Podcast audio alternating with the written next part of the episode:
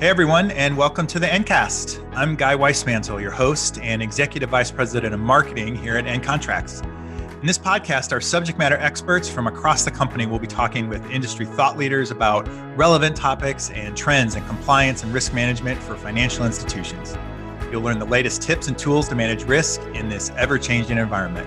Let's get started. Welcome to the N CAST. My name is Rafael DeLeon. I'm the Senior Vice President of Industry Engagement, and I'll be your host today. My guest is Bobby Kennedy. Bobby recently retired after thirty years of government service, and Bobby has served in a number of positions in government service, but most notably, the expertise she brings as a technical expert around C R A, fair lending, and many other compliance issues. Bobby is currently self-employed as a federal banking regulatory compliance consultant. In today's N CAST, we'll do an overview of H M D A, and we'll talk about the story that H M D A tells about your financial institution, uh, reporting errors and why it's important to get it right, systems and processes around H M D A, and information that the board and management should be looking to, in addition to those controls around why it's important to have policies and procedures. So with that, Bobby, welcome to the N CAST. And for sake of our listeners, can you give us a little bit of your background, a bit more than I provided at the intro? Thanks, Rafael. I uh, actually started out with the federal government in human resources, but quickly transferred into a bank regulatory agency. And that led into the opportunity to pursue a career in compliance examinations. And over the course of that time, I spent a substantial amount of time in the field, obviously, and spent a number of years, particularly in the early two thousands, conducting fair lending exams, building regression models, using some tools that my former agency, the Office of Supervision, had contracted for. And so I have a, quite a lot of experience in the space working with H M D A data, with data integrity issues, and with building statistical models. Well, again, I think that's a feat in and of itself, just having built a regression model and doing the statistical analysis around this. So uh, I really appreciate you taking your time with us today to kind of talk about H M D A and a lot of information. So as we begin, I'd like to ask you, uh, what is the purpose of H M D A?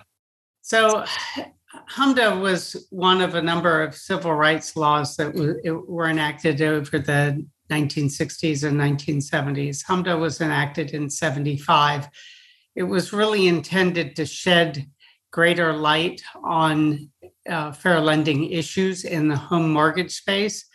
Mortgages in particular were considered not only a gateway to the growth of, of wealth, wealth building for consumers, but it was also considered to be the major financial transaction that most consumers engage in. And so this was really intended to shed light on the nature of transactions that banks were engaging in, where they were lending, who they were lending to, where they were not lending, and who they were not lending to.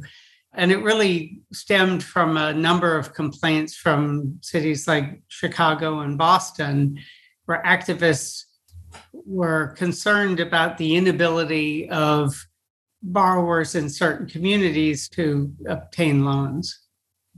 So it really provided a lot more transparency. But I think one of the things that is different with H M D A versus a lot of the things that the regulators do, it provided access for the public to look at those lending and uh, how they were doing that. Is that correct?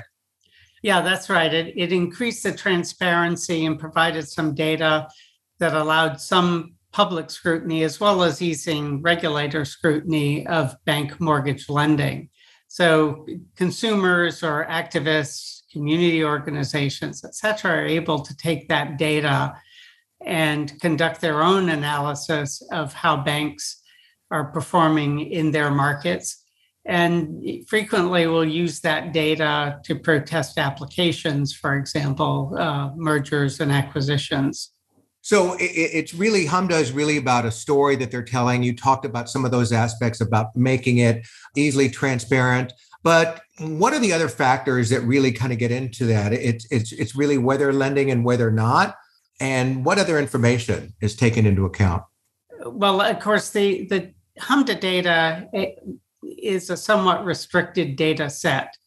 It, it would be impractical, obviously, for regulators to require that banks report all of their lending-related data. Often there are hundreds of fields of data that factor into the decisioning process. There are hundreds of data fields that can contribute to the decisioning process and, and, and to the pricing process, because H M D A collects both action and pricing information. So there are some compromises in the data that are necessary in order to allow a manageable data set that people can use. In some examples, certain data is limited to key elements of pricing, or for example, with points and fees, those are aggregated into a single reportable field in order to reduce the size of the data that's reporting, but that can result in some discrepancies between transactions that occur. So in my case, for example, I bought a condo from a builder, and there were builder and lender credits for using the builder recommended lender. And that allowed me to, to reduce the cost. It encouraged me to buy, obviously.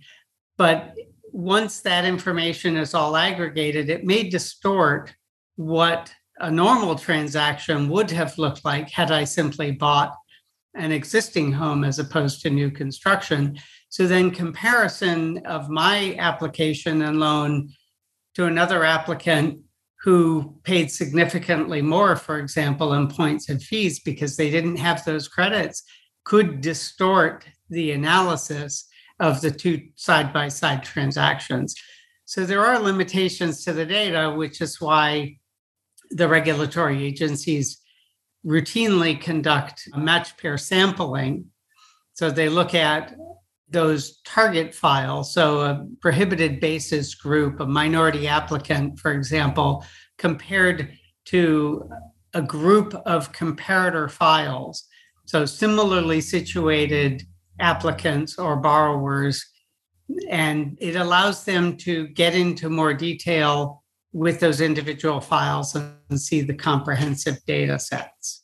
So you can't always make, or the regulators can't make decisions just based on the data. The, what the data starts at is the basis for asking questions, correct?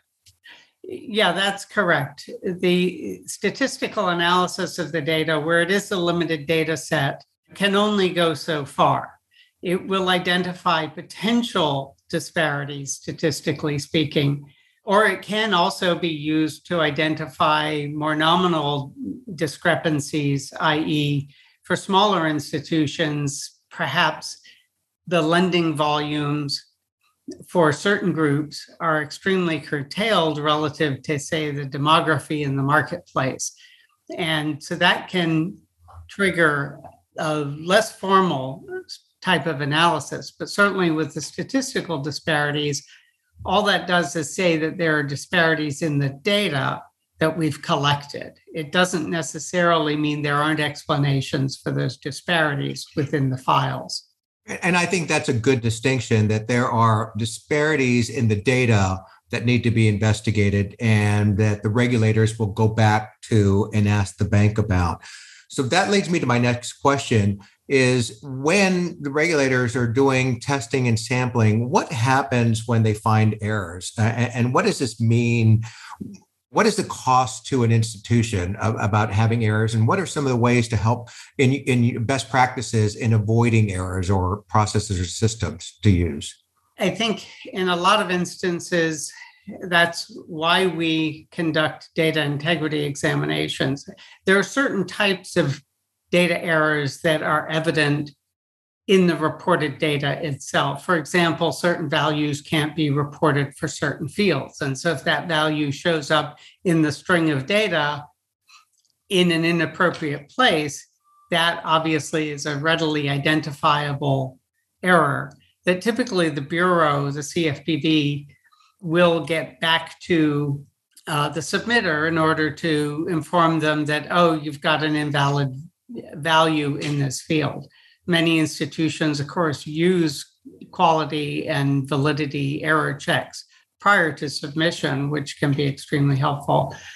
Another instance of error that's easily identifiable from the data is when a bank or a financial institution reports data in two separate fields that can't be combined together. You can't have a single family multi-unit property, for example. But the data integrity examination, certain errors can only be identified by reviewing a sample of files. And so, for example, the, I mentioned points and fees earlier. That's an aggregated field so that the data contained in that field comes from several different sources within the bank's data.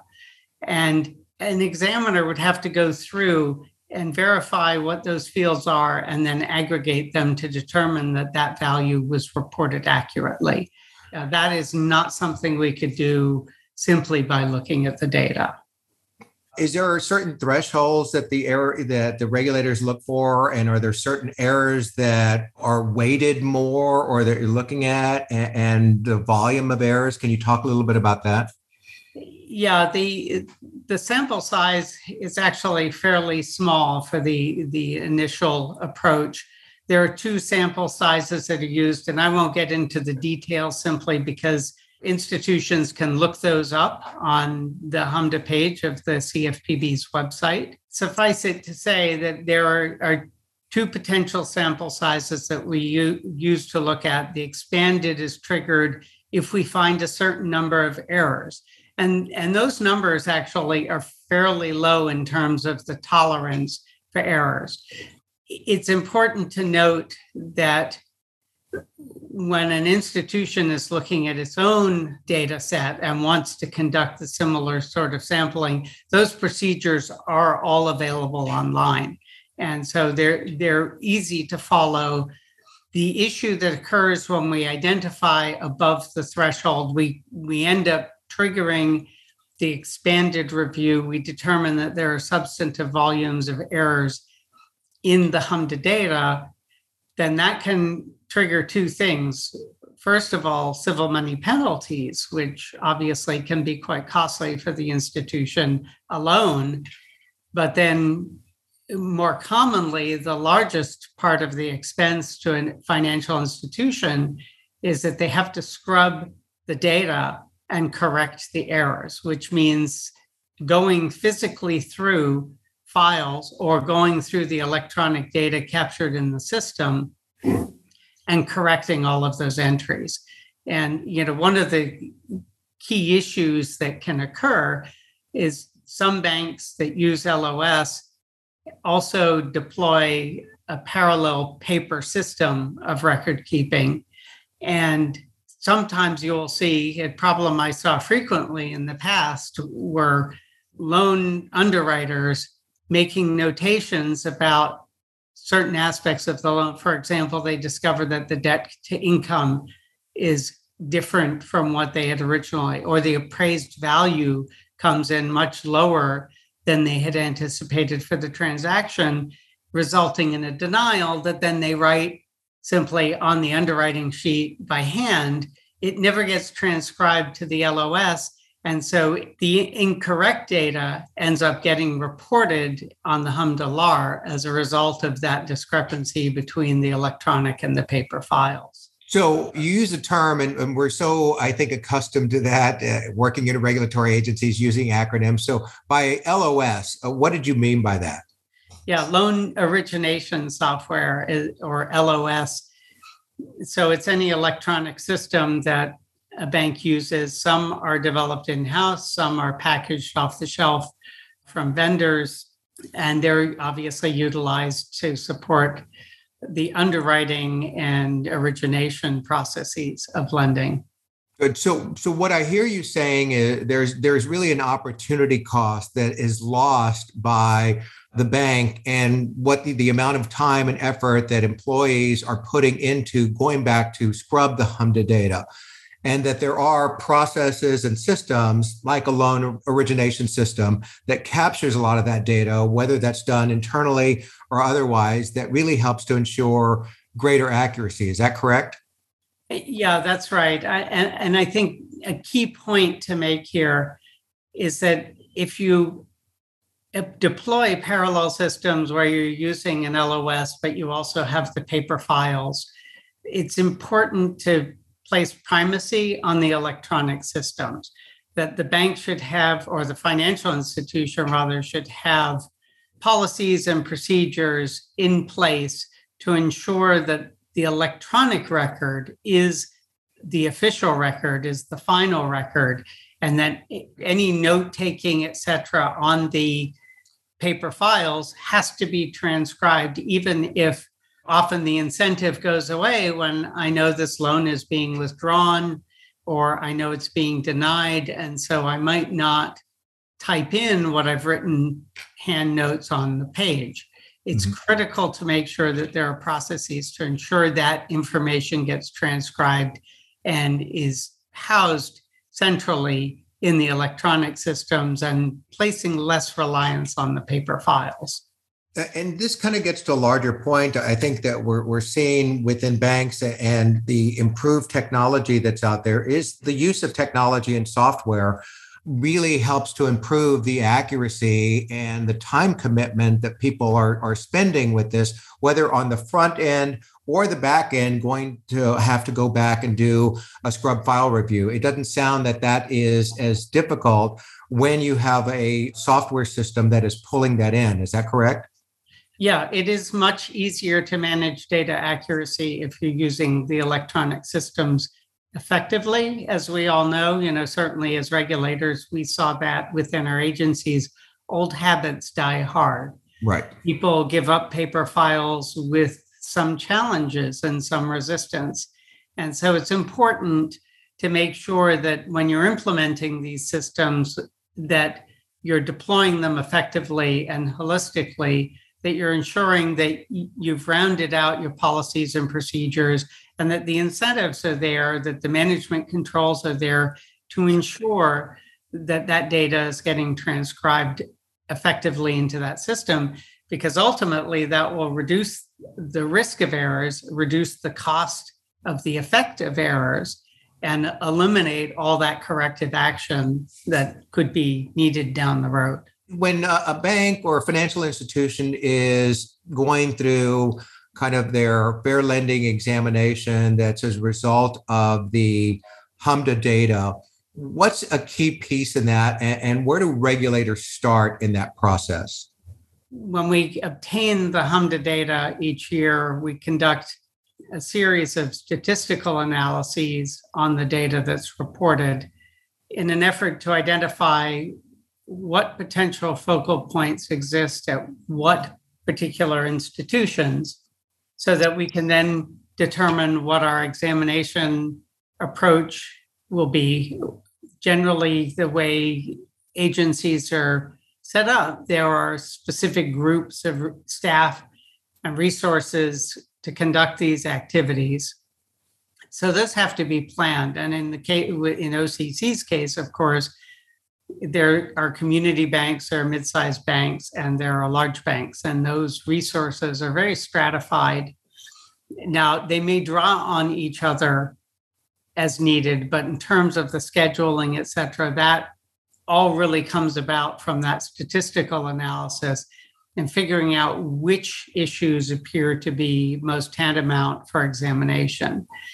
The field offices in O C C's case make a determination as to which focal points, in cases where a bank has multiple focal points, that they will examine. And that may be dependent on historical experience with that institution. If they've had prior exams under pricing, for example, and a redlining issue arises in the current analysis, they may choose to focus on that rather than repeating activities that have been previously examined and potentially explained. So then the, the once we've made the determination as to which activities we're going to focus on, some may, may require comparative file review. Others may not, depending on the type of focal point. But if there is comparative file review, obviously examiners will be coming in. So they will be communicating with the bank well in advance and requesting specific files that they identify through file sampling procedures that we deploy, and then going into the exam in into the bank or the financial institution to look at those files and collect additional data that they then compare a certain group of files against other files to determine what are the reasons that there are these statistical discrepancies, and are they in fact validated or invalidated by that analysis? Thank you. So one of the common issues that I've heard from bankers over time is that errors have really come about because uh, from applications that did not result in a loan origination. Is that true? So when that's the case, what are those referred to, and, and uh, how do regulators deal with that? We actually, in my experience, we see that fairly commonly. Back when I was doing the regression modeling in the early two thousands, we routinely went in and conducted the file reviews and determined that in the, the data integrity portion of the exam, determined that there were errors in the what are called fallout. So the denied, withdrawn, approved, not accepted, the, the loans that didn't go through, that there were often errors in that data. Because it, going to the very issue I was talking about earlier, where they had parallel systems while they were underwriting using an L O S, they were maintaining a lot of information, hand notes in paper files. And so when they, and this was at multiple banks. So, you know, they had not transitioned to relying solely on the electronic environment. And so those paper files were not referred to, though, when the bank generated its H M D A for submission. As a result, they were relying on electronic data that was not the most recent information about the transaction, which then, of course, led to data integrity issues requiring correction. But again, it goes back to that. If you place primacy on the electronic systems and create a culture where recording that information in the electronic system, you know, is, is required, expected, and is just part of what people do as a day-to-day function, you can significantly reduce the risk of those ki- kinds of errors. Because your notes and data are in there, but I, I think you brought up a good point earlier. Old habits are hard to die. And so when you're used to, and again, you've brought this point up several times, uh, addressing or dealing with paper files, and you switch to the new system, we all make little edits. And I've done that with my own calendar. I'm like, oh, I had a note to that, but I didn't enter that into my calendar, my electronic calendar. So th- those are kind of good points to remember for institutions. The, the next step in the process is uh, if there's an error, talk about matched pairs and what matched pairs in terms of the analysis help regulators in determining. Well, the, the matched pair really gives us a view into much greater detail about the transaction than the H M D A data provides, because of course, it's all of the information that gets aggregated into H M D A, those fields we can see separately, for example, on the H U D one settlement sheet or in the truth in lending disclosures, it's at the T R I D form. We're able to see all of that information, whether it's electronic or, or paper files. And then we're able to look to non-reportable issues. For, for instance, one of the common examples historically has been the ability to save. And so two borrowers who might otherwise look very similar in the H M D A data, one had half a million dollars, for example, in the four oh one k, which demonstrated to the, to the lender that that borrower had the capacity and the discipline to save. And whereas another applicant with similar characteristics that, you know, in, in both cases, both applicants were somewhat marginal, that they weren't slam dunk approvals, they weren't slam dunk denials, but that second applicant, the, the comparator, which typically was the target file, that you might have a minority applicant who, because of their earning levels, et cetera, hasn't had that demonstrated capacity to save. So doesn't have the savings to fall back on in case that person becomes unemployed, for example, whereas the, the comparator file that we're looking at has some substantial resources that they can turn to to cover a, a period of financial difficulty. Those sorts of things can make the difference between how two similar files with different outcomes are, are viewed. And you brought up a, an example earlier, like with your mortgage, that you may have been offered discounts by the seller. But if I'm buying something, or if in this match pair, the other person may not have been, those that's information that would be hopefully in that electronic file that would discuss that. So when the examiners are looking at these disparities, they would be able to see and take those into account. Is that is that accurate? Yes, that's correct. And, and in that example, all of that information would be parsed out in detail in the H U D one settlement form.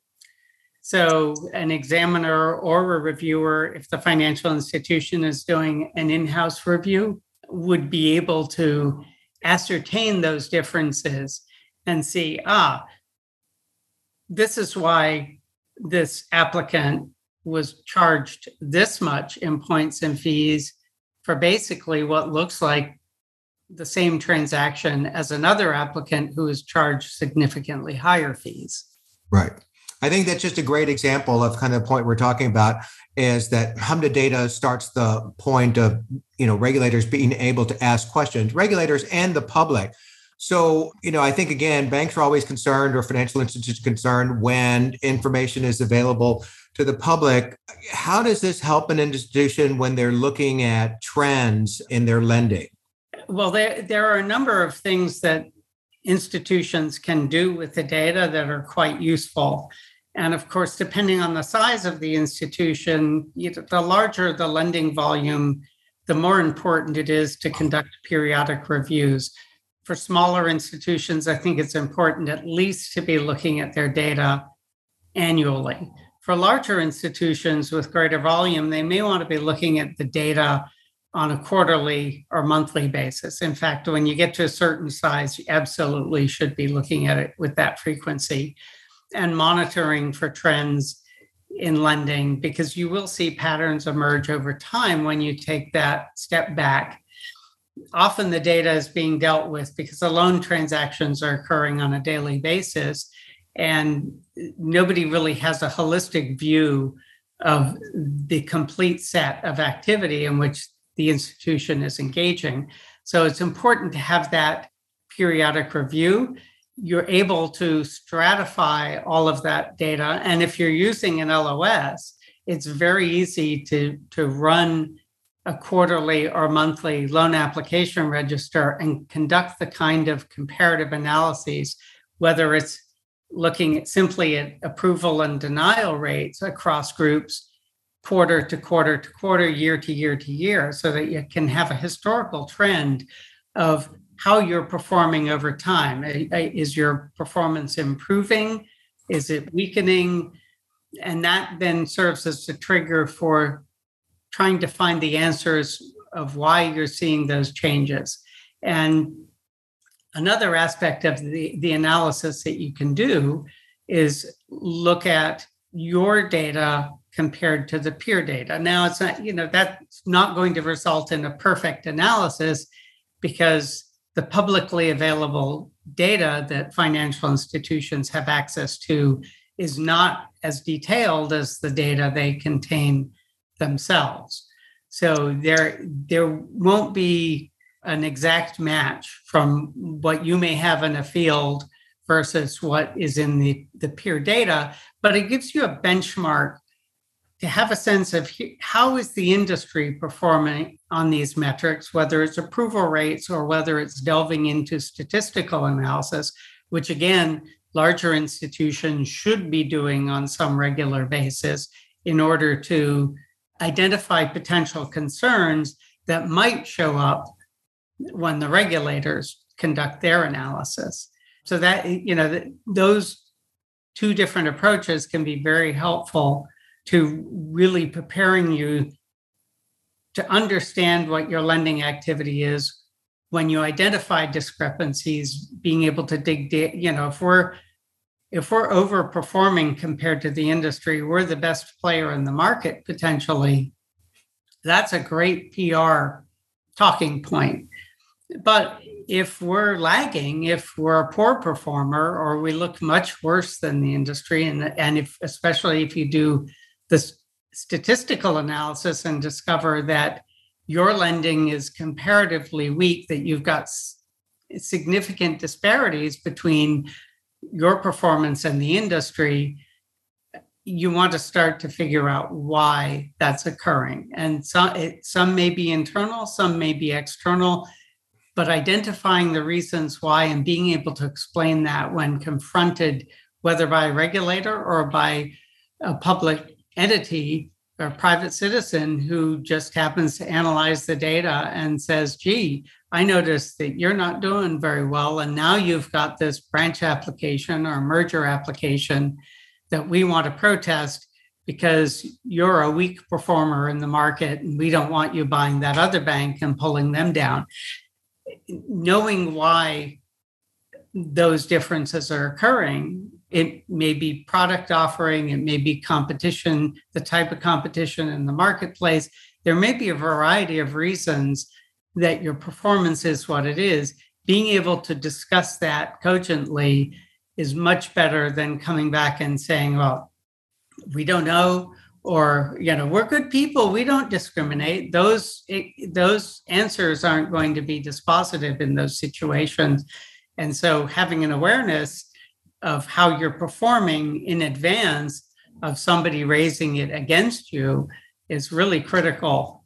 So, no, I, I see that. And you know that I'm on a board of a bank here in, in Virginia, and we're reviewing H M D A and our data quarterly. And we can begin, as a board member, I can begin to ask questions about why aren't we in certain areas and what are we doing and how are we marketing in those areas? Are those sufficient reasons that banks should be looking for? Is there anything else that in your career says you want to make sure that you're documenting? I mean, we're, we're, we've talked about competition and you've got some large players in the market.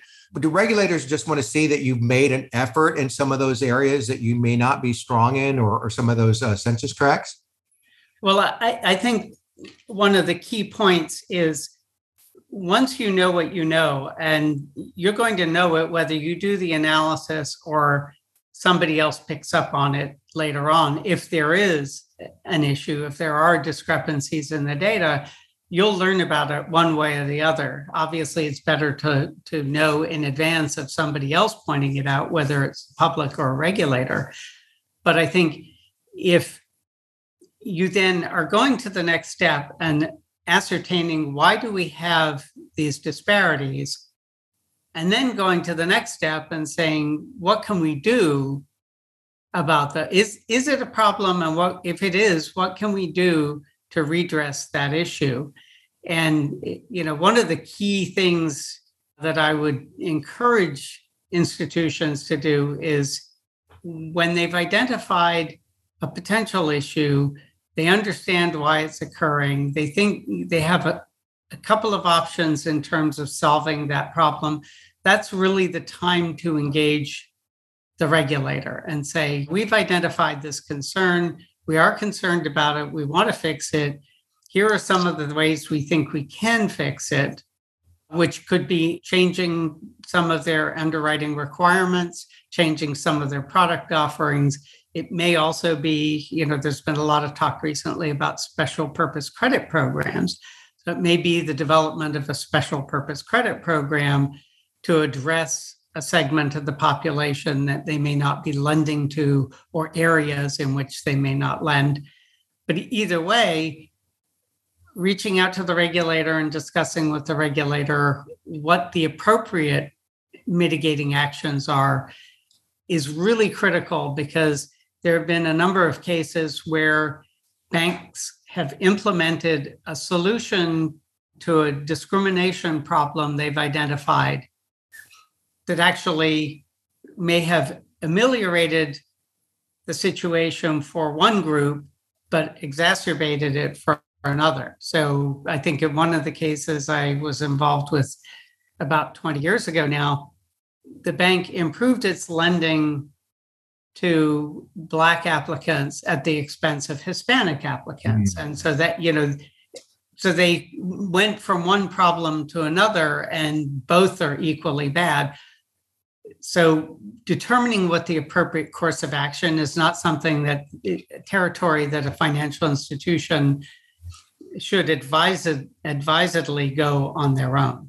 So uh, the key takeaway, and, and it's something I, I've talked about regularly with any institution, is when you see an issue, engage your regulator and be upfront and, and talk about what you're going to be doing, because as you just alluded to, there are unintended consequences that you may not have considered, or your financial institution may not have considered. And the regulators are going to hear that and help try to determine, like, oh, you just, you're creating another issue for yourself. Yeah, that's absolutely true. And it's really important to recognize that regulators are human too. And, you know, they appreciate honest, honesty and forthrightness. So if you If you identify an issue and you come to your regulator and say, you know, we, we have these concerns, we've thought about how we might want to fix it, we want your feedback, or we want to engage you on developing, you know, you could engage them much sooner and say, you know, we're not sure how to fix this, and so we're looking for your input and guidance. There's a lot of experience in those agencies because we've seen cases after cases after cases. And even in my old position, I used to sit down periodically with staff from D O J and from the F D I C and the Federal Reserve and the Consumer Financial Protection Bureau. And we would talk about cases that were ongoing or that had been finalized, so that we all had really broad awareness of what each other was seeing and the similarities and differences. So there's a lot of expertise there that can be leveraged. And, you know, it's essentially the, you know, the brownie points that we talk about, that, you know, you really get brownie points for self-identifying issues, for bringing them to the regulator, looking for solutions, or even with ideas for solutions. That goes a long way to mitigating the potential adverse outcomes of those findings, that is, it's going to be a lot more severe if I, as a regulator, come into your financial institution and identify issues that, you know, we've seen the, what the statistical disparities are. We come in, we look at the files, we're able to validate that those disparities are indeed accurate. They might not be as severe as the H M D A data shows, but we're able to say, still identify that they're significant statistically. And so you're heading down a road where you're going to have a cease and desist order or a consent order. You're going to have civil money penalties potentially. You're going to have to engage in some sort of redress to consumers who are adversely affected, which means money. You're going to engage a lot of staff time in those activities, which means more money. So it, it can be very costly, but the shoe falls a lot harder if I, as a regulator, am the one who am initiating all of this, as opposed to a financial institution that said, we found this, we know we need to fix it, here's what we think we may want to do, what do you think? Right. And then, you know, making sure also, though, that once you have agreement, that you act quickly to mitigate those issues and to implement the agreed upon solutions. Because, I, you know, I've seen cases in the past where banks self-identified and they came forward and said, here's what we think we can do about it. And then four years went by and they still hadn't implemented the solution. So they got the first part of it right by coming to us and telling us what they found and what they plan to do about it. but then they didn't do it. So you you really touch on, I think, some key takeaways. It, it's the ongoing monitoring that the bank should be doing, which will help identify these. It, it's taking timely action and working in partnership with the regulators. And if you say you're going to do this, have some accountability for how that is done and when that is done, and, and uh, set those kind of timeframes for make sure that those processes or new processes may be implemented. So kind of one of the other last controls and first lines of defense that we talk about in terms of compliance is just really give me the importance of, when regulators are looking at these things, the importance of policies and procedures and the importance of training. Uh, yeah, those are absolutely critical. I think one of the one of the good things, banks can reference a fair amount of guidance on the regulator sites. And even if you're not subject to heightened expectations, heightened standards, they're a good reference point. When I worked at the O T S, we had what was called the SMART approach to compliance. It wasn't that smart because it had two A's instead of one, so it misspelled it. But And that was basically a construct of six things that any institution, regardless of size, could incorporate into its control environment.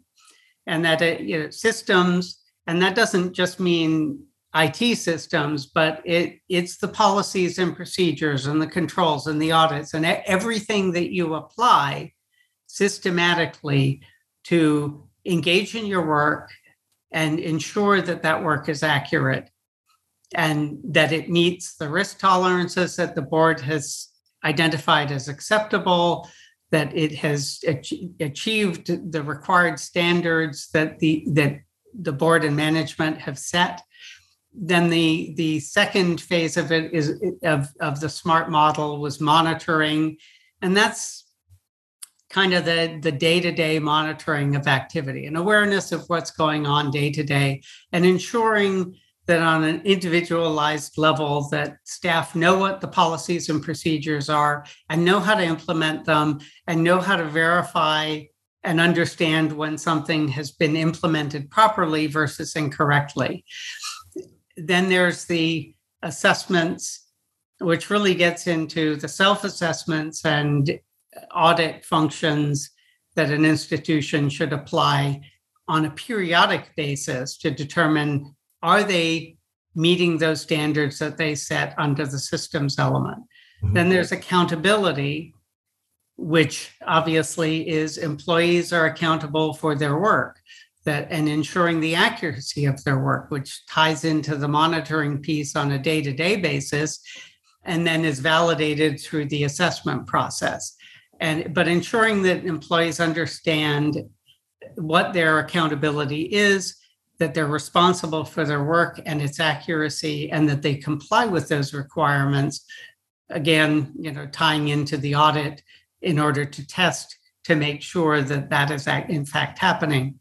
Then there's response, which simply means when you identify problems, you take responsive action, you fix them, you identify what the appropriate courses of action are, what the plus sides and downsides of those actions, and you identify the optimal approach to resolve problems.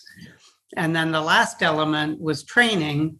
And obviously that kind of speaks for itself. Mm-hmm. But, you know, I could go on for quite a few hours probably just talking about some of the horror stories that I saw in the training realm.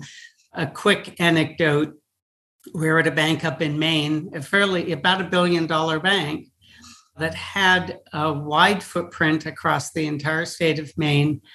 And they had a large number of branches, and they had two staff who every day they looked at the cash transaction report. So not at all related to fair lending. It's a B S A example. But they would look at this report and make sure that the large cash transaction report, that anything over ten thousand dollars that assist, the system had filed a currency transaction report for. Well, the system is designed to do that automatically anyway. So it was a useless exercise. When I asked them how they learned to do that and why, they said, oh, well, that's what Brenda taught us to do when she retired. well, when did Brenda retire? Turns out she'd retired sixteen years before. Yep. Those employees had never been to external training, so they hadn't been encouraged even to take any online B S A courses or anything. So they were simply going through the motions of doing this for sixteen years. What that meant was that the bank had missed quite a few structured transactions over the course of time, and therefore had not filed suspicious activity reports, which can come with some pretty hefty penalties if you fail to implement that properly and, and report as required. So, you know, that's just a, an indication of why it's important to ensure that employees have training, and more importantly, that it's done to maintain their currency about what the requirements are and also give them an understanding why they're doing them. So it shouldn't be a one and done. It needs to be periodic, you know, whether it's yearly for some things, whether it's every couple of years. You know, the regulators typically have a pattern of sending staff alternating years to conferences, for example, so that staff can hear the latest and greatest, what's the cutting edge. And sometimes we learn about things that we otherwise wouldn't have encountered in our roles as examiners. And so financial institutions can benefit from that same focus, but the but the policies and procedures really that you, you talked about early in the question and the training really give you the roadmap for how you're going to get to where you want to go in the manner you want to get there, so that it's not a free-for-all. Mm-hmm. So that you're you're able to establish milestones that you achieve over time, that you, you drive towards, and you're able to mark them off and say and say this is. And some of it may be iterative. You, you, loan files are processed the same way day in, day out, day in, day out. But if you have the methodologies in place, that will ensure that it's done with consistency. So the policies and procedures are really that, really the guardrails, but also roadmap for what you're going to achieve and how you're going to achieve that, spelling out kind of and following the the, the risk tolerances that the board has set forth. And, and the training is the communication of those to ensure that everybody is understanding those, correct? Yeah, that's absolutely right. The the policy really sets out what the direction is. And so that that's really the map. The procedures g- give you much more detail and build in the guardrails, you know, that really define that you, you will do this, you won't do this. And that's really critical in the fair lending space. You know, one of the areas that gets institutions into trouble, not just in the fair lending space, but commonly in that space, is exceptions to policy. You establish a policy, you say, this is how we want this to work most of the time. We realize that we can't possibly cover every scenario, so there will be exceptions.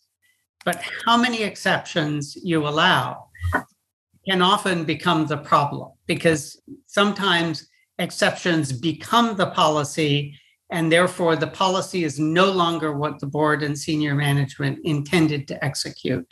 And so having those guardrails well defined and making sure that from a fair lending standpoint, you know, what range of flexibility do we give originators on loan interest rates that they offer or points and fees that they charge to customers? Where the lati- where's the latitude to cut or add?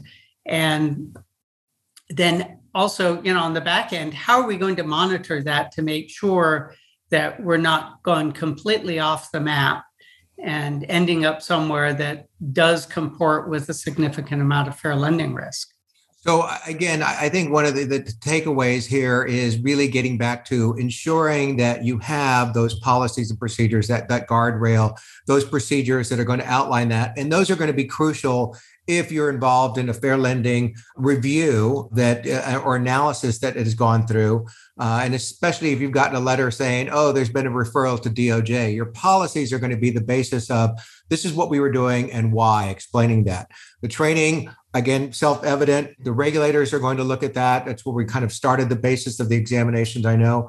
And I know we could spend so much more time talking about exceptions. So as we're already at the top of the hour, is there any last insights that you can share uh, with us or anything that you would bring up from your experience?